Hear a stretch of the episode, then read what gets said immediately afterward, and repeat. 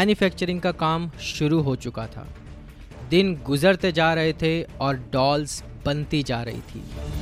हर रोज उम्मीद बढ़ती जा रही थी। एक नया सूरज उगता हुआ दिख रहा था और धीरे धीरे यकीन हो रहा था कि हम जो भी करने जा रहे हैं, वो मुमकिन है। अगर हम सोचें तो उस जमाने में एक कंट्री से दूसरी कंट्री में ट्रैवल करना आसान नहीं था। स्पेशली खुद के दम पर इंटरनेशनल मार्केट में जाके खुद डील क्लोज करना ही अपने आप में एक अचीवमेंट माना जाता था। पर यहाँ तक तो अभी जर्नी आधी ही हुई है। एक बार मैन्युफैक्चरिंग हो भी जाए तो उसके बाद वो सारी डॉल्स का एक्यूरेट डिस्ट्रीब्यूशन करना, दुकानदारों से सही टाइम पे पैसे लेना, और अगर कोई डॉल्स ना बिकी हो तो उनसे कलेक्ट करने जाना। ये सारी बातें थी जो अभी टैकल करना बाकी 15 से 20 दिन चाइना में रह के मैन्युफैक्चरिंग का काम देख के और वहाँ से सारा मटेरियल लेके वो लोग फिर से 25 दिनों में लेस्बेन आ गए। अभी आगे जो भी करना था, वो फिर से सभी भाइयों को मिल के करना था। सारी दुकानों में डिस्ट्रीब्यूशन सेलर की कोई भी क्वारी सॉल्व करना और सभी दुकानों में एक ही जैसा दाम रखवाना। ये सारी चीज़ों की तैयारी पूरे जोश में चलने लगी। दिन रात फिर तेज़ी से निकलने लगे थे और लंबी थकान के बाद जो सुकून की नींद होती है, उसका सबको बेसब्री से इंतज़ार था। पर अभी सफ़र थोड़ा और तय करना बाकी था और थोड़ी ज़्यादा मेहनत करने की ज़रूरत थी। दिसंबर नज़दीक आता जा रहा था और सारी तैयारियाँ जैसे हो ही गई थी।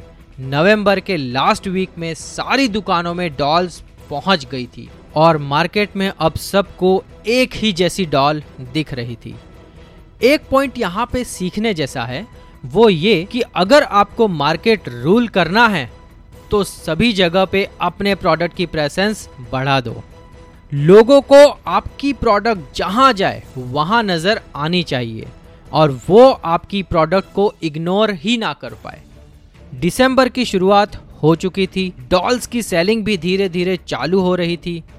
बीच में लगा कि जैसे सेल कम हो रही है तो मन ही मन सबकी हिम्मत और उम्मीद थोड़ी सी टगमगाई वो घबराहट, वो चिंता सभी के फेस पे साफ़ साफ़ झलक रही थी।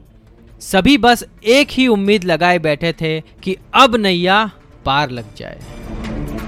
कुछ दिनों बाद जैसे जैसे क्रिसमस का फेस्टिवल करीब आता नज़र आ रहा था वैसे वैसे सेलिंग और भी बढ़ने लगी। फिर से सभी के मन में एक खुशी की लहर उठी और आँखों में एक अलग ही नूर नज़र आ रहा था। देखते ही देखते पंद्रह दिनों में सारी की सारी डॉल्स बिक गई। ये यकीन करना कि एक ही महीने में एक लाख डॉल्स सेल हो गई, थोड़ा सा नामुमकिन था। पर अब मानो जैसे सपना सच हो गया था। जैसे लगा कि अब शायद सब कुछ मुमकिन है।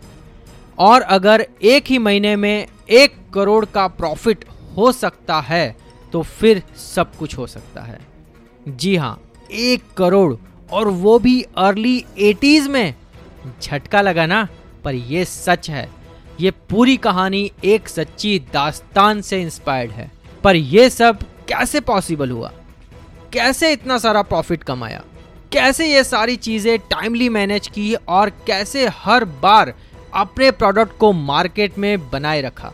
ये सभी सवालों के जवाब हैं हमारे नेक्स्ट एंड लास्ट एपिसोड में। तो फिर मिलते हैं आपको हमारे नेक्स्ट एपिसोड में। Thank you so much